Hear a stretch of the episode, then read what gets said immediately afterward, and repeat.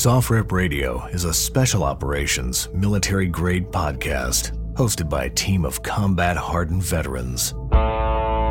We're an unbiased source for frontline military news and behind the scenes war stories. We've interviewed the infamous SEAL Team 6, skilled snipers, clandestine operatives, and so many more. Listen to SOFREP Radio every Friday on the iHeartRadio app, Apple Podcasts, or wherever you get your podcasts. Hi, this is Leah Remini and Mike Rinder. And we are very excited to announce that we are finally doing a podcast. Yes, and the name is Scientology Fair Game, everybody. Scientology Fair Game. And thank you to all of you because we tweeted out, like, should we do a podcast? Whatever, everything. Overwhelming yes. Amazing response. Listen to Scientology Fair Game on the iHeartRadio app, Apple Podcast, or wherever you listen to podcasts. Welcome to Monster, DC Sniper, a production of iHeartRadio and Tenderfoot TV. The views and opinions expressed in this podcast are solely those of the podcast author or individuals participating in the podcast and do not represent those of iHeartMedia Tenderfoot TV, or their employees. This episode contains stories of domestic abuse. If you or someone you know may be experiencing domestic abuse, you can call the Domestic Violence Hotline at 1 800 799 7233 or visit the website thehotline.org.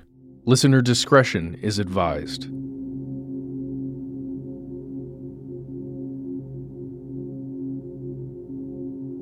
When you meet someone for the first time, you always put your best foot forward. You don't want that person to know all of your flaws, and you don't want them to think badly about you because you're really interested in that person, and you hide it as long as you can. I am Mildred Muhammad. I'm an award winning global keynote speaker, and my former husband was John Allen Muhammad, whom you all know to be the DC sniper. Everybody loved John because he was jovial. He was that guy, that guy of if you needed something, go to John. But he was not one to show his emotions. So, in not showing his emotions, it was difficult for people to read him, to understand exactly what was going on with him. I believe he was always that type of person that blew up. He was just very good at concealing it. I believe going to Saudi only intensified that to a whole different level. He received orders to go to Desert Storm for the war. But he comes back three months later because he received an injury. But then other stories began to come forward he was accused of trying to kill other soldiers. John was a sergeant over a unit. A soldier challenged him in front of others, and he felt humiliated. That soldier that night was in charge of the explosives. John went, snuck into that area, and stole a grenade. He threw the grenade in the tent and jumped into his sleeping bag. The grenade went off.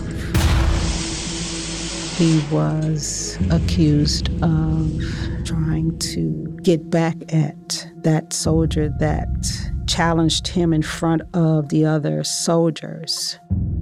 They put him in a dungeon. They hogtied him and left him there. And when he comes back, it's not the same person. There is a ruthless person on the loose. What unnerves this community the most is the randomness of the murders. Ordinary people doing ordinary things. They killed the five people in one day and then went on the rampage for the next month. It is quite a mystery. The police say they have never had a crime quite like this. Be careful. These guys are using weapons that are going to go right straight through our bulletproof vests. There's a white van just went by with two guys in it. From iHeartRadio and Tenderfoot TV, this is Monster, DC Sniper. On the morning of October 22nd, 2002, police found the names of their first real suspects in the DC sniper case. Authorities connected the snipers to a Montgomery, Alabama liquor store shooting. At that crime scene, police found a fingerprint. The FBI then matched the fingerprint to a 17 year old Jamaican boy named Lee Boyd Malvo.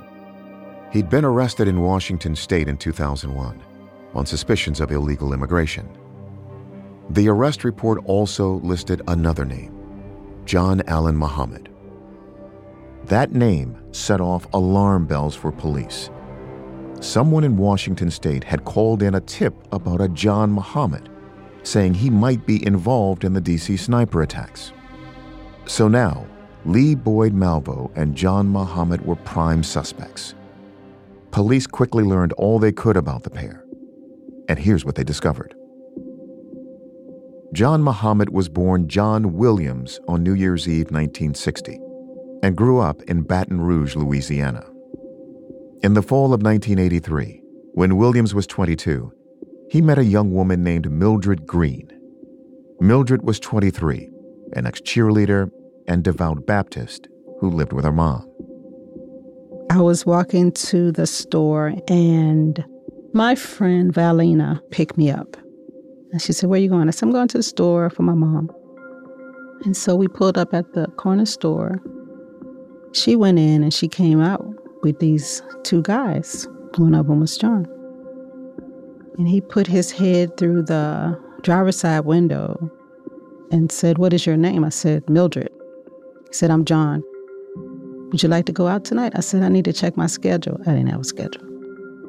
I'm available at about seven. He said, Okay, I'll be by to pick you up. We went over to Southern University. There's a couples area over by the river, Mississippi River. And we were just talking, and he said, So are you seeing anybody? I said, Nope. He said, Why not? I said, I'm waiting for the right man to show up. He said, Well, he just did. I said, Okay. So he dropped me off at home. And then the next day he called. And so we just started talking and hanging out. He was a welder, an excellent welder. What were the qualities of the man that you found attractive? Well, he had a beautiful smile. He was jovial, funny. He said what he meant and he meant what he said. And that's something that most men don't do. Mildred had grown up without a father and had never had a serious boyfriend. Most of her ideas about relationships came from TV and movies. John was romantic and said all the right things. About six months in, my friend Valina came over and she said, So, how are you and John? I said, Are we good? She said, So, you know, you married, right? what? It turns out that John was already married to a woman named Carol, and they had a son named Lindbergh. It was devastating for me to find out that he was married, but I knew I had to stay away from him. I said, okay, I had to break that off. So finally, I did. But then he came back and said, I have some terrible news to tell you. I said, What's that? He said, I can't read. And he couldn't. All he could do was write his name. So he had adapted as an adult to not being able to read. His whole family didn't know he couldn't read. Nobody knew he couldn't read. Mildred felt that John, who in many ways was closed off, was finally opening up to her. She cared deeply about John and wanted to help him. He said, Well, I want to go back in the military. So I taught him how to read enough to pass the test to be reinstated in active duty. And after he passed the test, I said, We're done. John enlisted in the Army and was stationed in Fort Lewis, Washington. There, John qualified as an expert with an M16, the Army's standard infantry rifle. That rating is the Army's highest of three levels of marksmanship for a typical soldier.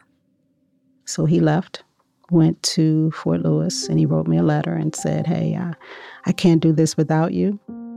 I'll do whatever it takes for you to be with me. Just come. And he sent the airline ticket. And I left. You love this man. I did. Absolutely. With all of my heart, I did. And I wanted to build a life with him.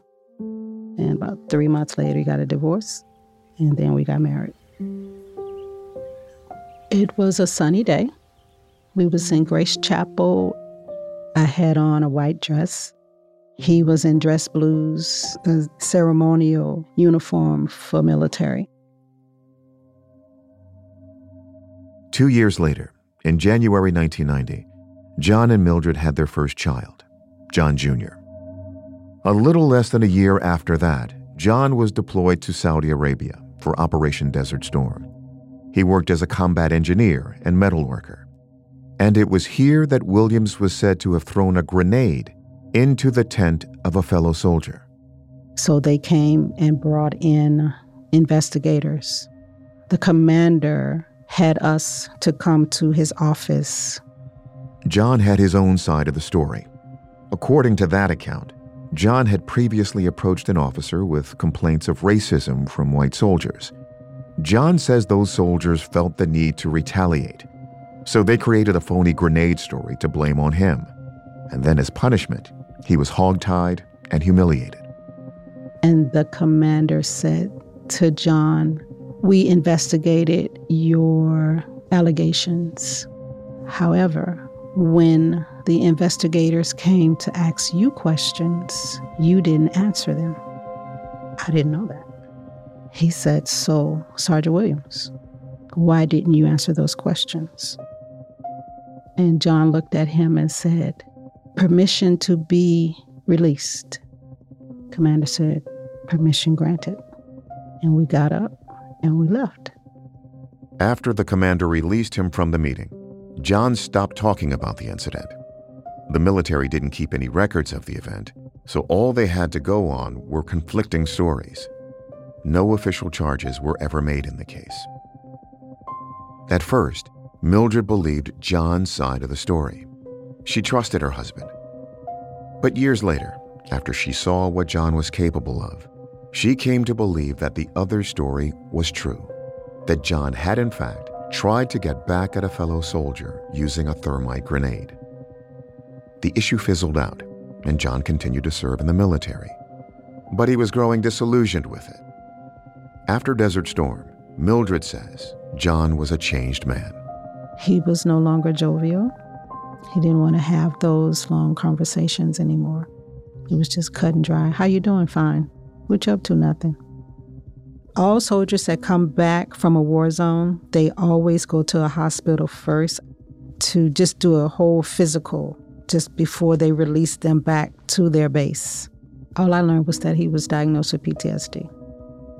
At that point in time, post traumatic stress disorder, or PTSD, was not a commonly understood condition. PTSD can occur after a traumatic experience. It can cause flashbacks of the trauma and create a heightened sense of fear. And it can make people feel depressed or detached. Many who experience PTSD also become irritable, aggressive, or distrustful of others, which can lead to social isolation. The only person he opened up to was our son. So when he came home, he just went immediately to play with him. Most of his interactions was with our son. But then his behavior became to be obsessive. So I would buy dishes, silverware. He'd break all the dishes except for three three plates, three saucers, three bowls. Well, I finally asked him, So why do you keep breaking all this stuff? Because this is not making sense. He said, Well, we don't need anybody else over here. It's just the three of us. I said, But what if we have a party or a company? We're not having a party and we're not having company. Mildred says that John's erratic moods took a huge mental toll on her. She was already raising a child and working full time, and she was trying to cope with John's strange behavior. But it was becoming harder and harder. Still, he had never turned his anger towards her directly until one afternoon when they went to a nearby park. And this park, you could rent a boat I said, you know, I, w- I want to get a boat so Little John can ride in the boat and see what that's like. He turned to me with the coldest look in his eye. It was just empty. And he said, We're not going to do that. Scared me. And I just shut down. It was painful. The way he looked at me and talked to me, He'd never done that before. Ever. So we went home, and I went straight to the bathroom and locked the door. And I stayed in there all day. I didn't get anything to eat, I didn't get anything to drink. I was so hurt. I was just devastated. I was hurt. I could hear little John at the door crying, Mommy, please come out. Mommy, please come out. I drew a bath. I sat in the tub. And so when I finally did come out, he was sleeping on the floor right by the door. And he woke up and looked at me. He said, Mommy, you're okay. I said, Mommy's fine now. He said, Mommy, you scared me. I said, Don't ever be scared of me. I just needed some time to myself. How did John respond? How did you respond to John? He waited until that morning and came and apologized to me said he didn't know what came over him and he was really sorry. I said, Don't you ever, ever talk to me like that again.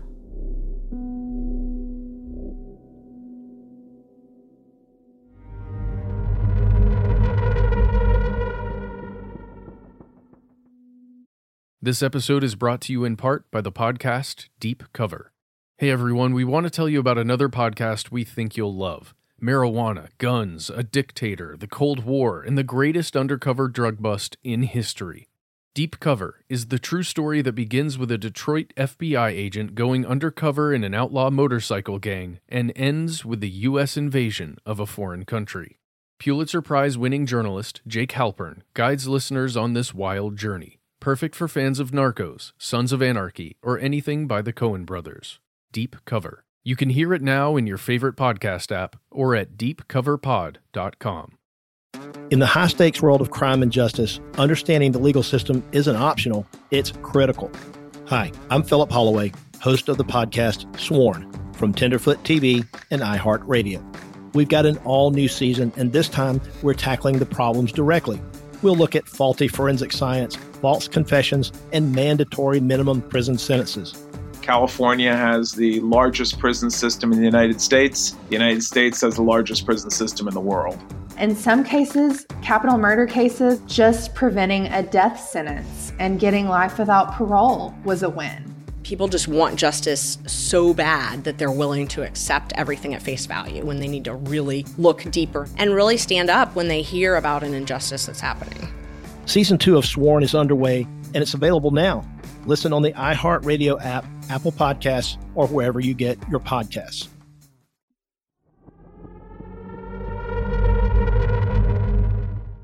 The relationship normalized for a while. It was now early in 1993, and the family was back in Tacoma, Washington. They'd had a daughter, Selena, and Mildred was pregnant with their second daughter, Taliba. On the surface, things looked calm, but John was growing more disillusioned with the military, and he'd gotten into trouble again. John was brought up on charges for threatening to kill his first sergeant. He told the first sergeant, I'll kill you, your wife, and everybody in their line. He had an attorney, military attorney. We went in to talk to her about the case, and as they're talking, she looks at me and she said, You don't know anything that's going on, do you? I say, No, ma'am, I don't.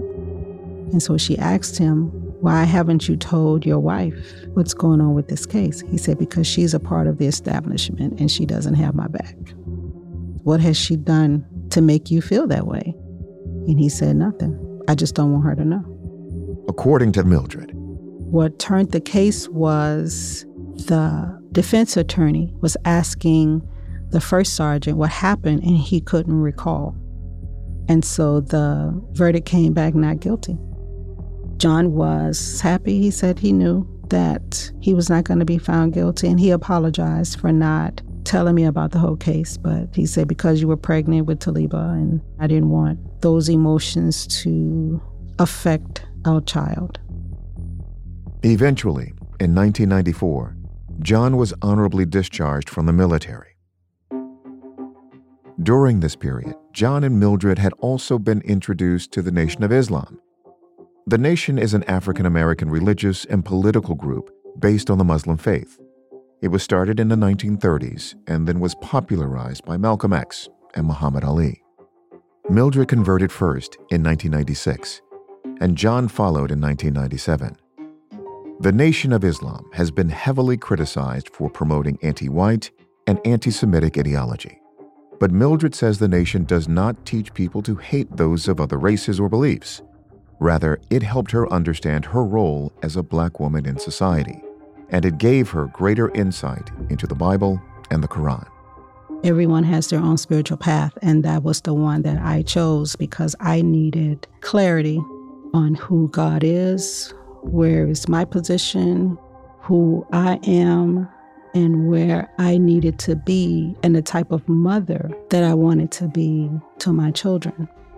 So, with him joining a year later, then that was just what he decided to do.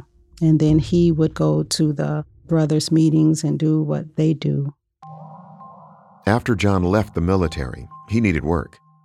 They decided to use John's background fixing vehicles in the military to start a unique auto mechanic business. Instead of operating from a shop, John would go directly to the customer's car. He would either work on it there or take it back to his home garage. The business started off well, but John and Mildred needed help with the bookkeeping. I was working one day and a woman walks through my door. Her name was Mildred Muhammad. She was the spouse of John Muhammad. They just converted from Williams to Muhammad. Isa Nichols ran a business development and accounting company. Mildred saw an ad for it and sought her out specifically. I would say probably an hour and a half into our meeting for the first time, she wanted to do business with me. They had started a business of repairing cars. The second meeting was to do more of an intake with them, and so her husband was present at our second meeting. This is when Isa met John for the first time. And he walked in the door. He was very tall, quite handsome, and had a very hard handshake. Very direct, look you straight in the eye, short haircut. You could tell he had been in the military. Very polite, called me sister, which is a term of endearment in the black community. He was very glad to meet me. He was very glad to be doing business with another sister. Mildred Muhammad was the administrator. She was the one who would be dispatching and taking the calls for services, and John would go out and do the work. Mildred and I usually were the ones talking. We became friends more so than John and I. We had some commonalities. Her husband was stationed at Fort Lewis, my husband was stationed at Fort Lewis. She related to her husband. She was very respectful, she was very humble with him. He referred to her as, you know, his wife, his loving wife. Very promising in the beginning. But soon, Isa began to notice things about John and Mildred's relationship. Strange things. In the summer of 1997, John's son from his previous marriage, Lindbergh, came to visit Tacoma from Louisiana. He didn't want to return home. He said there was abuse and different things, and he was afraid to go back home. Mildred talked to me about it in terms of what should she do. And I said, You're going to have to send him back to his mother. Mildred says John was adamant that they keep Lindbergh.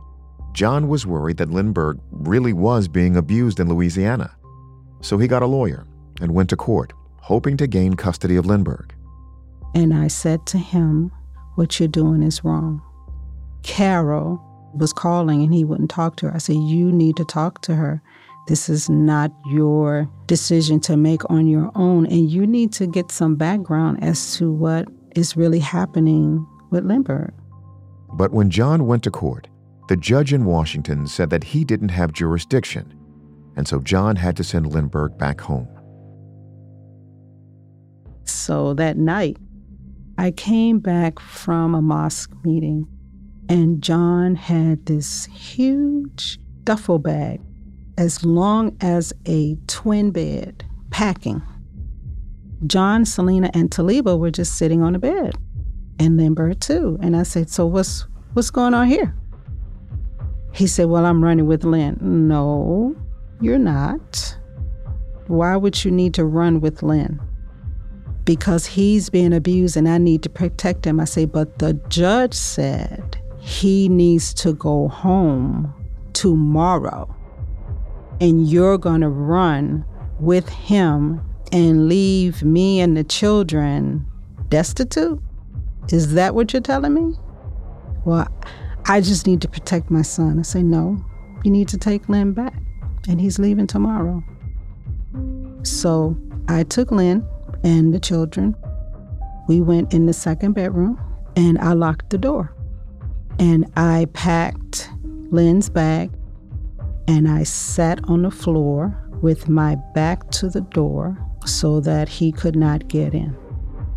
And when daylight came, we all got dressed and we got in the car, and John was sitting on the sofa. And when we passed by, I said, Are you coming to the airport to see your son off? And he said, Yeah.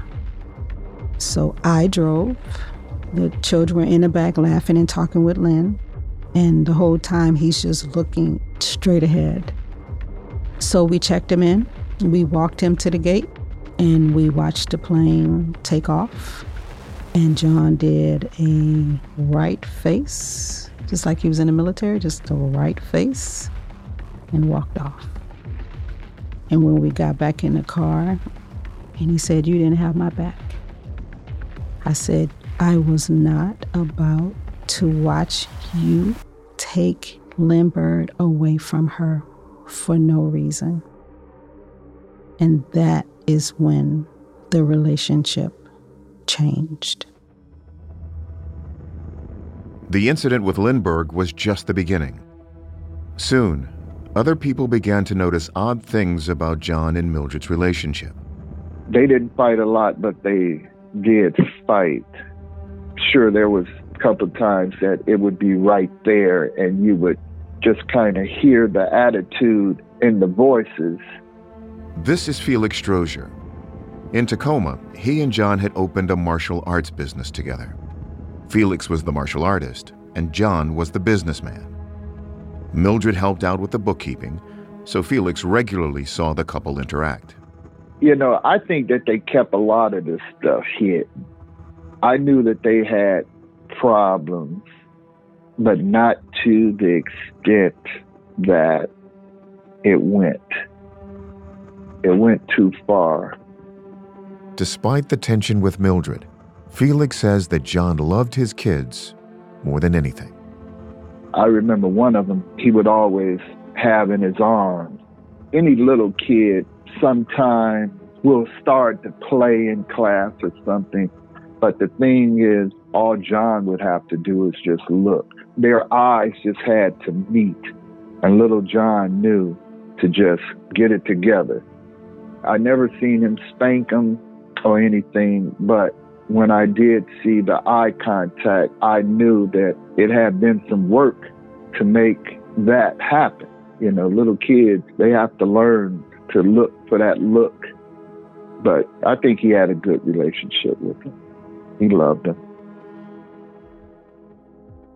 But Felix says that John also had a darker side. On one occasion, Felix noticed that John had taken a liking to a young female student. And then, she stopped coming to class, presumably to avoid John. Even still, Felix says that John would go over to her house. This might have been something that I uh, should have paid attention to because if I remember right, it was almost like in a stalking way. I believe that she said that he would show up when he wanted to. That was a problem. I misread his character. He had some issues. Those issues would become consistent and soon escalate even further. Here's Isa Nichols again. After the third year of being their client, it became apparent to me that there were some tensions going on with John and Mildred through the business. There were calls from clients that John was missing appointments. Mildred didn't know his whereabouts, why he was missing appointments. He would be gone. She had a list of where he was supposed to go for the day. And then she started getting phone calls of him not being there, them waiting for him to arrive. All of this information I got from Mildred telling me about calls she received. One of those calls was from a woman who wanted to speak to the owner. The woman told Mildred that she wanted to report inappropriate sexual advances made to her from John for repair of the car. So there, there's an indication that there's infidelity. This woman is calling, saying that John is making sexual advances toward her in lieu of payment. She reaches out to me because she trusts me. I'm her business consultant. This is a business issue. And she was like, Well, what do I do? This is serious. And I said, Well, you have to talk to your husband. You have to make him aware of this client calling with this information. For Mildred, this is her husband, father of her children. She's devastated.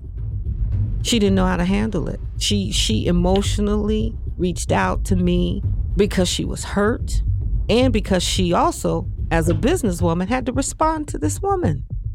Mildred wasn't comfortable talking to the young woman who made these claims, so Mildred asked her friend Stanley to go investigate for her. So he went and talked to the, the young lady, and she said that John had been over there all the time, spent Christmas and Thanksgiving, and even the little boy, who was, I think, three or four, knew him. He came back to me. He said, So, Mildred, this is what I found out. So, what are we going to do? I said, Well, what we're going to do is we're going to confront John because I still got to run this business. So, Mildred finally approached John, and he said, Oh, she's lying. She's this, she's that. But I didn't believe him. I asked him for a divorce. I said, You acting free? You may as well be free. They agreed to separate, but John didn't want a divorce. And although they hadn't settled on rules for seeing the kids, John moved out of the house. But he still had a key to the house. So he would come in in the middle of the night. I could hear the key going in the door. He would walk back to the bedroom, so I opened my eye to a slither, watch him walk into the room from one side of the bed to the other, lean over to listen to me breathe, stand up, and leave out of the room. He did that three times. The third time, Taliba woke up and said, Daddy. And he picks her up and says, Here's Taliba. And then he leaves. So that's when I decided to get the locks changed. Even though they were separated, Mildred and John tried to make the mechanic business work. But soon, it began to fall apart. Here's Isa Nichols again. I got a call from Mildred. She wanted to inform me that they were no longer be able to afford to utilize my services anymore. I felt really sad. She says, We're not making the money. She says, I don't know where John is half the time. She's told me that he sometimes will leave for two, three days. I don't have any more control. And so she didn't know how the business would survive without John.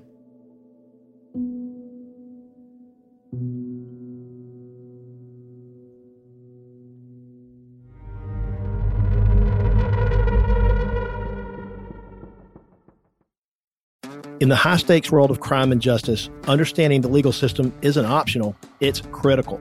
Hi, I'm Philip Holloway, host of the podcast Sworn from Tenderfoot TV and iHeartRadio. We've got an all new season, and this time we're tackling the problems directly. We'll look at faulty forensic science, false confessions, and mandatory minimum prison sentences. California has the largest prison system in the United States. The United States has the largest prison system in the world. In some cases, capital murder cases, just preventing a death sentence and getting life without parole was a win. People just want justice so bad that they're willing to accept everything at face value when they need to really look deeper and really stand up when they hear about an injustice that's happening. Season two of Sworn is underway and it's available now. Listen on the iHeartRadio app, Apple Podcasts, or wherever you get your podcasts. In the high stakes world of crime and justice, understanding the legal system isn't optional, it's critical.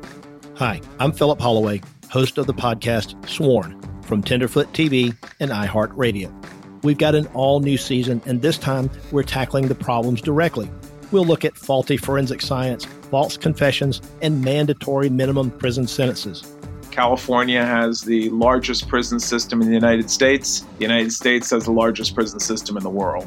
In some cases, capital murder cases, just preventing a death sentence and getting life without parole was a win. People just want justice so bad that they're willing to accept everything at face value when they need to really look deeper and really stand up when they hear about an injustice that's happening. Season two of Sworn is underway, and it's available now. Listen on the iHeartRadio app, Apple Podcasts, or wherever you get your podcasts.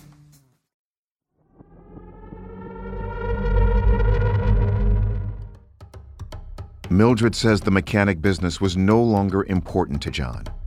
All he cared about was getting back into the house and back into the family. And he was determined. On one fateful night, Mildred learned how dangerous her husband truly was. He came over and said, We need to talk.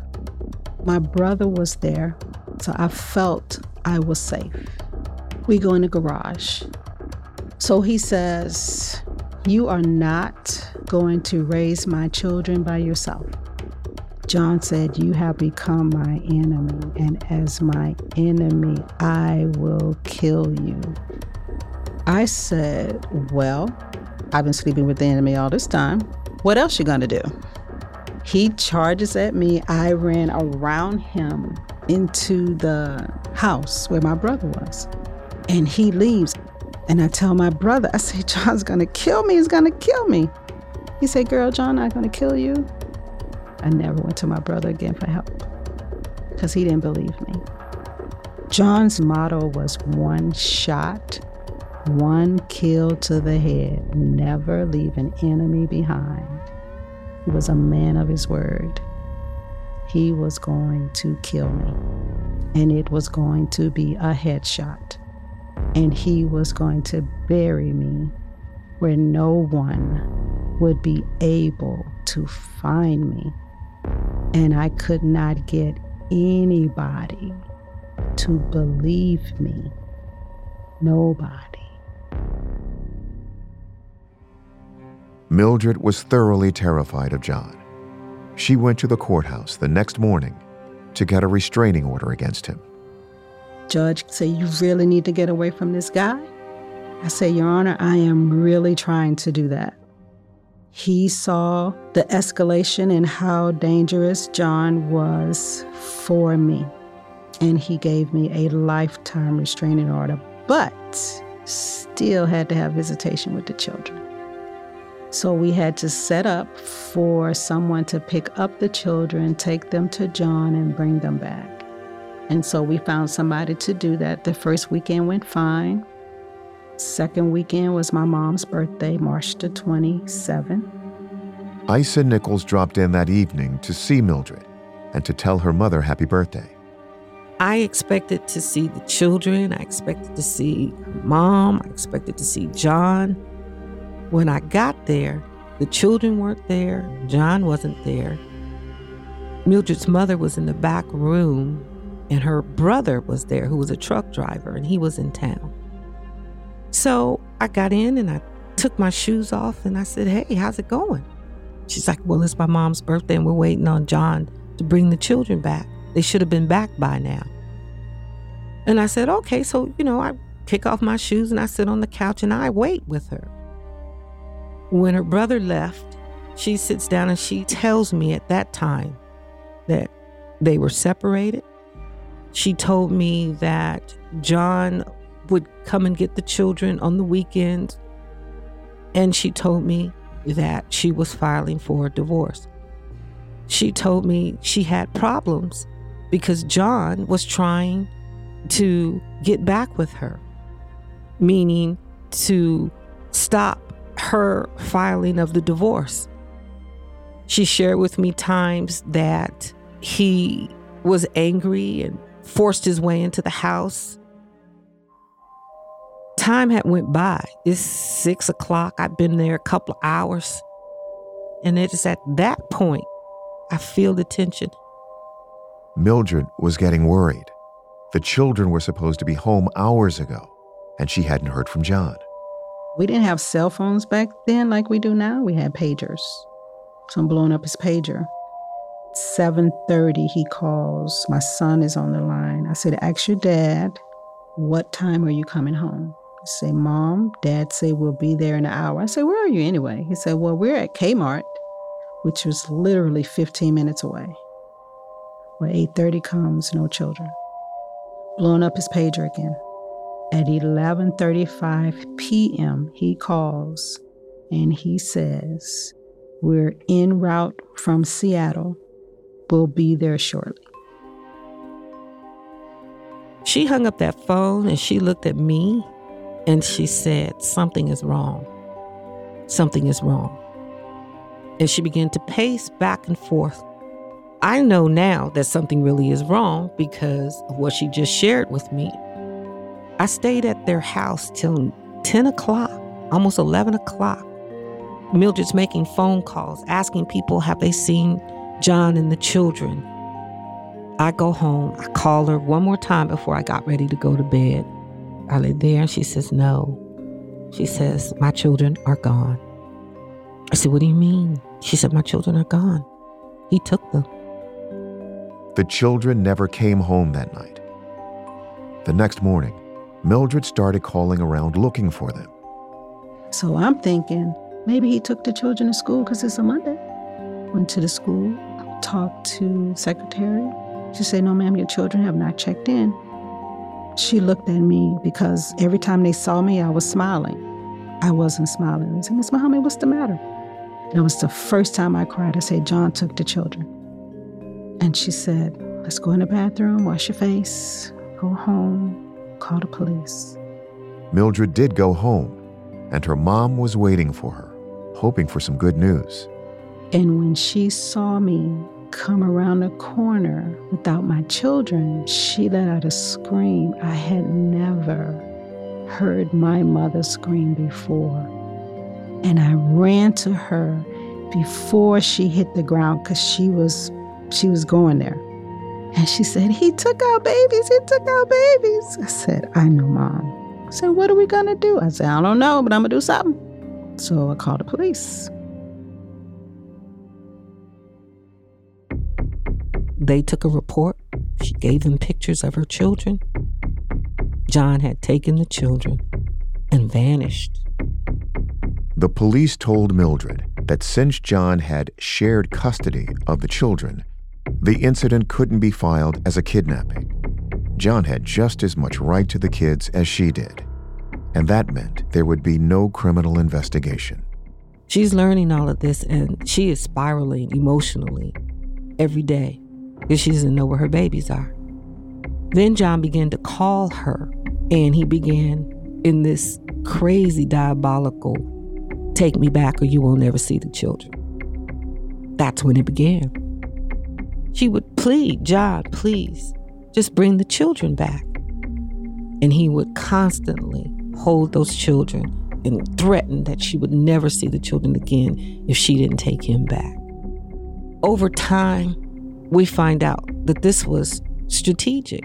John had taken money out of the accounts, emptied them out, emptied the children's savings accounts out, that he had actually planned this. And here he has the money, he has the children, and she has nothing.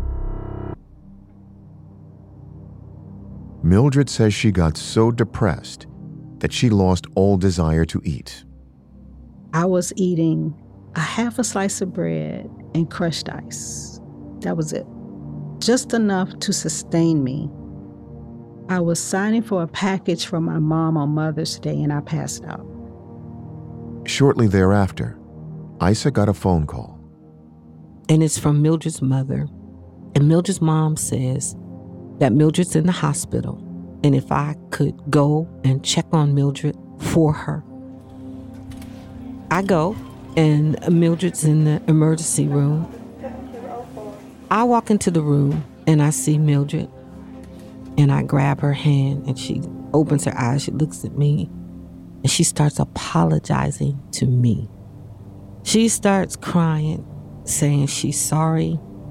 I tried to take care of myself. I tried because those are the things that I would talk to her about. It's like, where are you going to be when the children are found? Are you going to be in the psych ward? She just was surviving.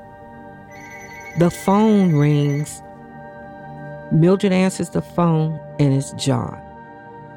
Mildred is hooked up to IVs and monitors, and it's John on the phone. She's screaming, Let me see the children. John, please don't take the children. He's saying, Take me back. If I don't get to come back home, you don't get to see the children. And she's screaming and she's begging. And all of a sudden, she flips out. The IVs are coming out of her arms. The monitors are going crazy, beeping and stuff. And the staff comes into the room. I'm backed up against the corner while they work on her and calm her down. They end up giving her a sedative, and she finally is sedated enough where she's not kicking and screaming, and they have to put those things back in her arm because she had pulled him out. She was so scared. Mildred was in her lowest place. She hadn't seen or heard from her children in nearly two months, and she was about to learn that her life was in serious danger. My mother called the hospital shortly thereafter and told them that John just called her and said he was on his way to the hospital to kill me. A social worker came and said, You can't go back home because we have to put you in hiding so that John will not find and kill you. So they waited till it got dark, brought me the clothes, took me out of the back door of the hospital. They told me I needed to slouch down in the car so no one could see that I was in the car. But I watched the rooftops and I was watching the open windows because I knew it was going to be a headshot. Just as sure as I'm sitting here talking to you, I knew it was going to be a headshot. Mildred made it safely to a shelter. She stayed there for a few months before relocating to Maryland to stay with some family. It appeared as though John was nowhere to be found. So, where was he? And where were the children? It seemed like nobody knew. But thousands of miles away, someone did know. The Jamaican boy whose fingerprints had been found during the sniper investigation. Lee Boyd Malvo. He gave me his time. He was consistent. Even though the consistency was madness, he was consistent.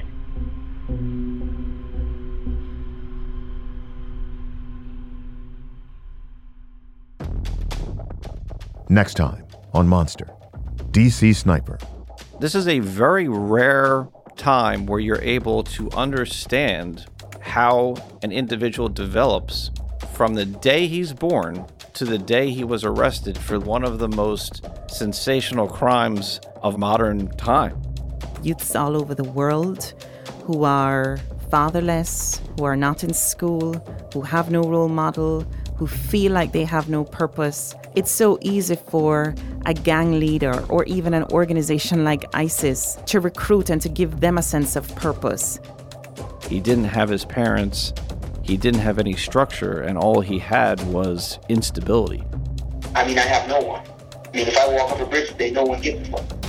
So it probably had a traumatic impact on him knowing that um, this was going to be how my life is. I'm going to find a way. Because if I don't find a way, I'm lost.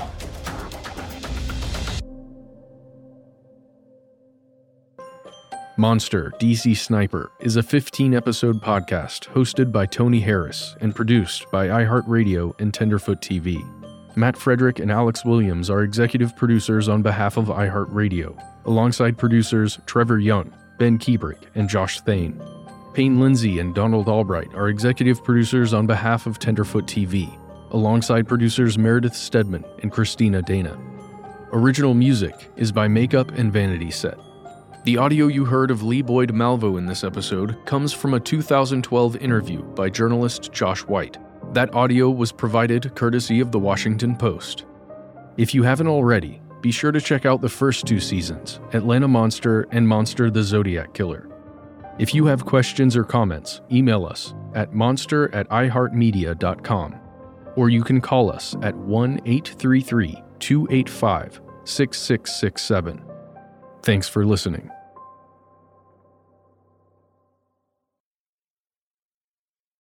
Hi, this is Leah Remini and Mike Rinder.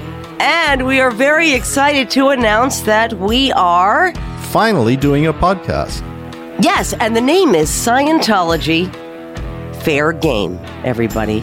Scientology Fair Game. And thank you to all of you because we tweeted out, like, should we do a podcast? Whatever, everything. Overwhelming yes. Amazing response. Listen to Scientology Fair Game on the iHeartRadio app, Apple Podcast, or wherever you listen to podcasts.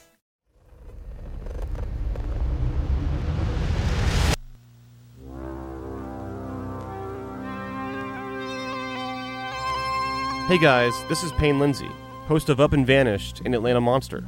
I have a new podcast out right now, and it's called Radio Rental. If you like true scary stories told by the real people who experienced them, then this podcast is definitely for you. Stories about the weird, unexplained. I got a text randomly. I don't know how they got my number, I don't know what was going on. And run ins with actual serial killers. So I whip open the blinds angrily, and I see a man, and then he whispers to me, Can I talk to you? Near death experiences. When I heard the urgency in the flight attendant's voice, I remember having this moment of extreme panic. Everything actually seemed to occur in slow motion. It just felt like chaos. Radio Rental is basically a collection of true accounts of your worst nightmares. Am I going crazy? Am I losing my mind? Did I just make up some experience in my head? I was completely out of it. This podcast is called Radio Rental.